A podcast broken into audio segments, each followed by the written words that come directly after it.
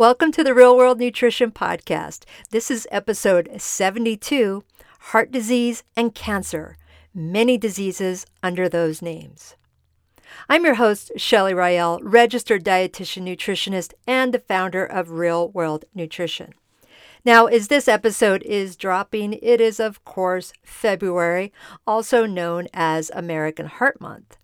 But February is also Cancer Prevention Awareness Month and heart disease and cancers are the leading causes of death in both men and women, at least here in the US. I know this is a global issue. I just don't know what all the stats are in some of the other countries that listen to me. So I just want to acknowledge that this is the most prevalent health issue in the United States and many of our countries around the world. Now, this month, I've been addressing on my blog, on my website, shellyrael.com backslash blog, many issues related to, or many topics related to heart health and heart disease. And I will also be continuing to do some as it relates to cancer prevention awareness. So I'm talking about a lot of these things. I don't just do it just this month of February. I talk about this all the time, but I just want to acknowledge that these are things that come up a lot more in this month of February as we talk about heart health. So, a few things, as I said, this episode is going to address both heart disease and cancer and the many things under the umbrella of those two chronic health issues. But I want to address four things as we get started here. Number one, preventing or at least significantly reducing the risk of getting either one of these diseases is so much easier, less painful, and less time consuming than treating them. So, if we can reduce our risk of getting these diseases, if we can reduce our risk of getting these diseases before we have to treat them, it is so much better. Number two, many lifestyle factors address both heart disease and cancer risk. So, doing things in your life, such as exercising regularly and eating healthier, will reduce the risk of both heart disease and cancer. Number three, don't wait until a diagnosis to consider these lifestyle factors.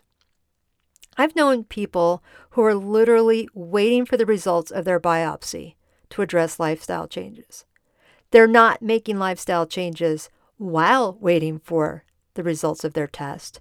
They're waiting until the results of their test come in to even consider making any changes. And this is something I generally, genuinely do not understand. Number four, Heart disease is not one single disease, but a whole bunch of different conditions that affect the heart. And having just one of these conditions is considered heart disease. And cancer is not a single disease, but a general umbrella term for many diseases. Treatments for both heart disease and cancer vary based on what type you have. So let me dive deeper into this fourth point. I'll address heart disease first, and then I'll talk about cancer a little bit more. So, heart disease is better and more appropriately called cardiovascular disease. This term means that this includes the heart and the blood vessels of the body. The heart and the blood vessels of the entire body. So I tell people to think of the blood vessels as roads within our body. So we have major highways and state roads and surface streets and side roads. And there can be problems on any of these roads. There can be a problem in any of the blood vessels in our body. Potential issues can include anything all the way starting at your toes. It can affect all the way up to your brain and anywhere in between. And problems in one of these areas may be, quote, minor, or it can be significant and potentially catastrophic. Now, some forms of heart disease include heart attack, also called a myocardial infarction or abbreviated MI. There's cardiac arrest. There's high blood pressure. There's stroke. There's atrial fibrillation. There's congestive heart failure. There's peripheral artery disease. And even blood clots are a form of cardiovascular disease. Now, that's a lot under that umbrella of heart disease. And most people think of heart attacks as heart disease, which it is, but it's not the only thing. So when somebody says they have heart disease, that doesn't always mean they've had a heart attack. I see many people with high blood pressure, and that can lead to many complications. That's a form of heart disease. People don't realize that diabetes, especially untreated or uncontrolled diabetes, is a significant risk factor for heart disease, independent of other risk factors for heart disease. So, heart disease is a whole group of diseases. Now, switching gears to cancer. Many people know that cancer is a whole group of diseases.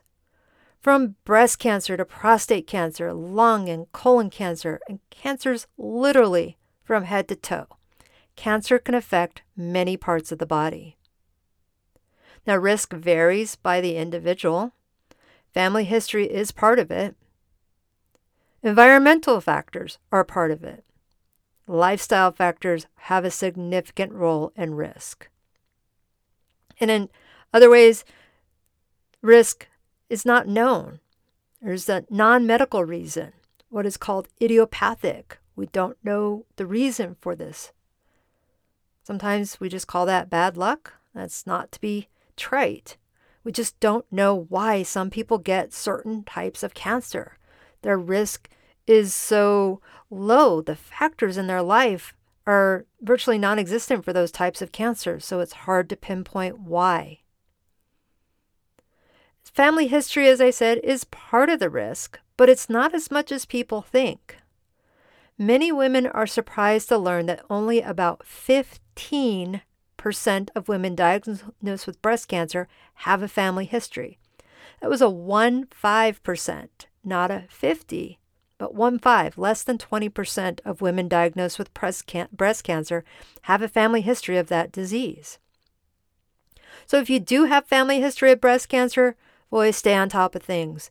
And if you don't know you have a family history, so if you don't know or you don't have a known family history, guess what my recommendation is? Stay on top of it. Here's the thing lung cancer affects people who don't smoke and never smoked. Skin cancer affects people with dark skin, too. Colon cancer affects people under the age of 50. So, the recommendations previously for your colonoscopy was at the age of 50, starting at the age of 50. In the last few years, that changed to the age of 45. And I've known people diagnosed with colon cancer prior to the age of 45 who didn't make it to their 50th birthday. Cancer can affect anyone, present in virtually any part of the body, and cancers are treated differently based on so many factors. Some cancer can be cut out or removed, and it requires no further treatment, especially when it's detected and addressed early. Some cancers are cut out or removed, but those cancers, in some cases, have also attempted to spread to other parts of the body. So, additional treatment, such as chemotherapy and radiation, may be required. Some cancers are so aggressive and fast moving, or in a place where you cannot have it safely removed. So, the interventions include treatment or managing its growth. Now, cancer is not one disease, it is a group of conditions, and treatments are different based on which one it is and so many other factors. To suggest that there is a cure for cancer that is being hidden away is downright absurd and shows ignorance. Consider if you went to the doctor and you were sick, you weren't feeling good. They do treat things differently. So if you went in complaining of chronic headaches, it would be ridiculous to get an antibiotic to treat that headache.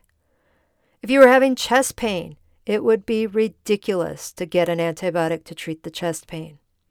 And if you went in for a checkup, it would be ridiculous to get an antibiotic or any medication if things were going well. So we treat diseases differently. We treat different cancers differently. And it's different based on the individual and the type of cancer. So you can minimize your risk. With both heart disease and most cancers, there's many things we can do to minimize our risk. What I consider a nice thing is that a lot of the recommendations for one chronic health issue fit for several health issues. So, one recommendation to reduce the risk of getting a health issue is going to work for many things. So, here's some examples. Not smoking or using tobacco products is a recommendation that can both reduce the risk of heart disease and cancer. Regular physical activity reduces the risk of heart disease and certain types of cancer. Minimizing excess weight, specifically excess body fat, is recommended to reduce the risk of heart disease and certain cancers. However, I must note, even people of a healthy body weight, and that healthy is in quotes, can still have heart disease and cancer. So just because somebody doesn't have excess fat doesn't mean they're free and clear necessarily. Eating a high number of fruits and vegetables, which would lead to a diet rich in antioxidants and phytochemicals and fiber and vitamins and minerals that are naturally found in those foods and not supplements, reduces the risk for heart disease and cancer. There's a lot of cases where people have tried to mimic the supplements or food in a supplement form, and it just does not have the same benefit as real food. Choosing plant based protein, lean animal protein, and fatty fish can help reduce the risk of heart disease and certain cancers. So, none of these are new recommendations. I know that, and most people know that. Unfortunately, people don't pay attention of how they can reduce their risk of heart disease or cancer until after they've had a diagnosis. And then they'll address their lifestyle factors after that diagnosis. So I encourage people to think risk reduction and prevention now, no matter your current health status, no matter your age. It's never too early to start thinking about this. And I dare say it's never too late, although, you know, we can be pushing the limits in some cases. So that is real world nutrition for this week. I encourage you to follow this show on your favorite podcast app, wherever you're listening to this one, and listen for more real world nutrition. If you are interested in speaking with me about how you can address reducing your risk of heart disease, cancer, diabetes, or just being overall healthier, look for the link in the show notes and schedule your free 30 minute introductory call with me. And let's talk about how you can get started now in reducing your risk of these chronic health issues. Take care. Bye for now.